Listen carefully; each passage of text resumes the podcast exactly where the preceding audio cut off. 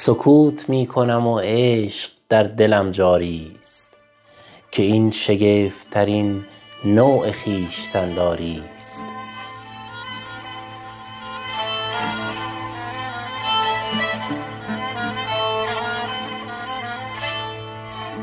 سلام و عرض ادب خدمت سروران گرانقدرم. به بیست و سومین روز چله شهد و شکر خوش آمدید. دستاورد اصلی چله ورود حکمت از دل به زبان خواهد بود. و انسان آنچه که روح الهی بیان می کنه رو می‌تونه بفهمه.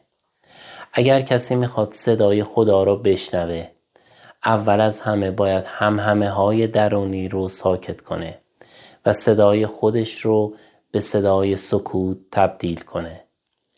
برای ورود هر میهمانی ما بستر ورود اون میهمان رو آماده می کنیم و مهمترین کاری که برای ورود کلام خدا به اندیشه و زندگی خودمان می کنیم اینه که ذهن و زبانمان رو در سکوت مطلق فرو می‌بریم. وقتی که اونها ساکت بشن خداوند فرصت سخن گفتن پیدا می‌کنه. یکی از آیین های کهن این سرزمین روزه سکوت بود. در گذشته انسان ها آنقدر با هم تبادل افکار و اندیشه و ارتباط نداشتند که نیاز به روزه سکوت پیدا کنند. اونقدر انسان ها با هم برخورد نداشتند که اصلا بخوان ساکت باشن خود به خود ساکت بودند. پس چرا زمانی که نیت می برای درک بهتر نوای الهی روزه سکوت رو انتخاب می کردند زمانی که مریم روزه سکوت رو انتخاب کرد روح الهی از زبان عیسی به سخن درآمد. بنابراین اگر ما می‌خوایم حکمت درونی در وجود ما بیدار بشه باید سخن رو کمتر بکنیم و به روزه بپردازیم. روزه سکوت یک عملیات ساکت بودن نیست یک عملیات آگاهانه ساکت بودنه.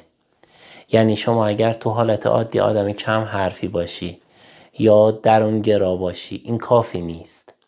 اگر می‌خواین به مرحله حکمت سکوت برسید باید آگاهانه ساکت بشیم.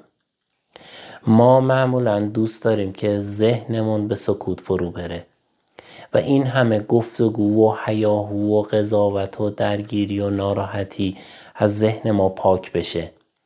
برای این اتفاق پیش از هر کاری اول بایستی که زبانمون رو در سکوت آگاهانه فرو ببریم. یعنی به صورت آگاهانه زمانی رو در روز مشخص بکنیم و در اون زمان چیزی نگیم. با کسی صحبت نکنیم تماس تلفنی پاسخ ندیم و در وضعیت سکوت خودمون رو قرار بدیم. این وضعیت سبب میشه که حس حال مراقبه در وجود انسان بیدار بشه.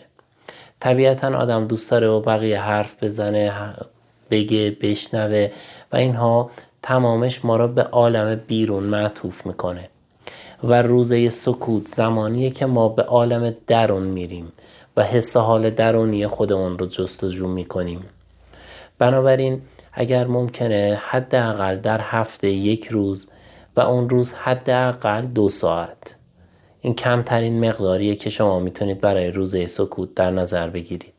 این زمان رو مشخص بکنید که شما در سکوت مطلق زبان به سر ببرید.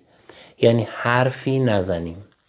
طبیعتا وقتی که شما حرف نمی‌زنی اتفاقی که میفته یه مقدار اولش گفتگوهای ذهنتون شدت می‌گیره. و اینها برون ریزی گفتگوهای ذهنی شما هست. بگذارید بیاد و بهش توجه نکنید. ذهنتون حرف می‌زنه شلوغ میشه تصویر از جلوش رد میشه. اما شما بدونید در دوران سکوتتون هستید و کارهای عادی روزمرتون رو انجام می‌دید بدون اینکه با کسی سخن بگید. و از اطرافیانتون هم بخواهید که من در این زمان می‌خوام روزه سکوتم رو بگیرم.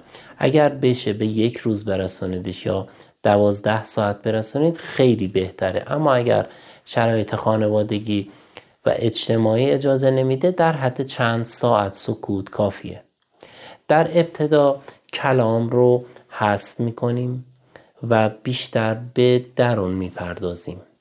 با حس حال شک گذاری نیاز نیست کلمات گذاری رو به زبان بیارید. همین که حس حال تشکر از خداوند رو داشته باشید سکوت با شما سخن میگه. و آغاز ادراک و الهام معنوی از سکوته. پس از اینکه مدتی شما تمرین سکوت کردید و تمرین کردید که کمتر حرف بزنید و شنونده بهتری باشید. از اونجا ذهنتون هم آروم تر میشه. پس در دورانی که در روزه سکوتتون هستید پس از اینکه کلام رو خاموش کردید آهسته آهسته ذهن رو خاموش می‌کنید. یکی از آرزوهای بشر همواره سکوت ذهنی بوده. چون اگر ذهن خاموش بشه عمر انسان بسیار طولانی میشه و بسیاری از دقدقه ها و نگرانی ها رخت میبندن.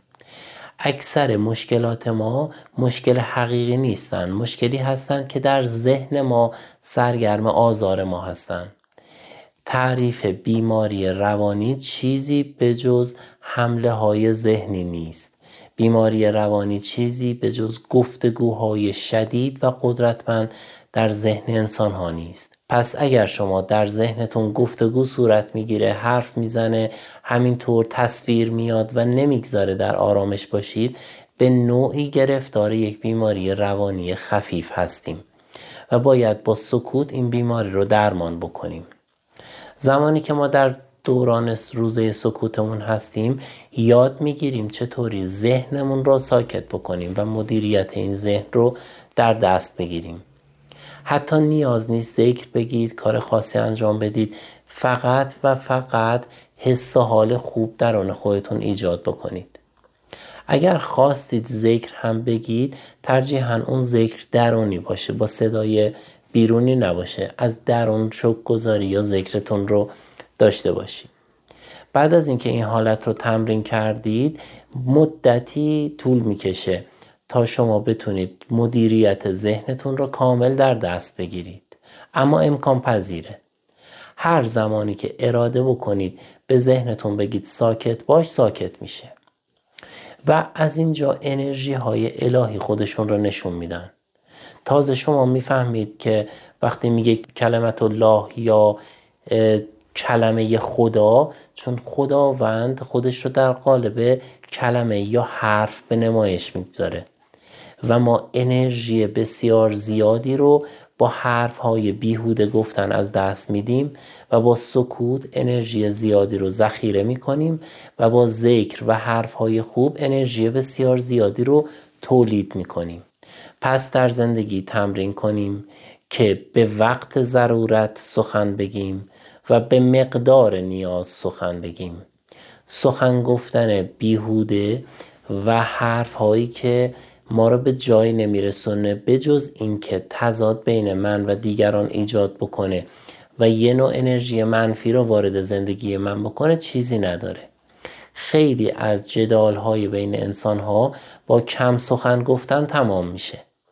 یعنی من اگر هر چیزی رو نیام دقیق مثل ذره بین بررسی کنم و در موردش بحث کنم جدل کنم حرف بزنم اختلاف بین انسان ها خیلی کمتر میشه. و یا بسیاری از خطاها و گناهان و اشتباهات ما به خاطر این زبانه. و ای کاش من لال بودم و حرف های بیهوده از زبانم خارج نمی‌شد. چون بازتاب اون حرف های بیهوده در زندگی من اسیانگر نابود کننده است و تمام انرژی الهی و معنوی من رو از میان بر می داره. و چقدر زیبا جناب مولانا میفرمان که این دهان بربند تا بینی عیان چشم بند آن جهان حلق و دهان یعنی چیزی که سبب میشه من آن جهان برتر رو نبینم آن ملکوت خدا رو نبینم چیزی به جز این زبان وراج و بیهود گوی من نیست. چقدر ما به خاطر سخن گفتنمون گناه کردیم. چقدر با زبانمان سبب آزار دیگران شدیم.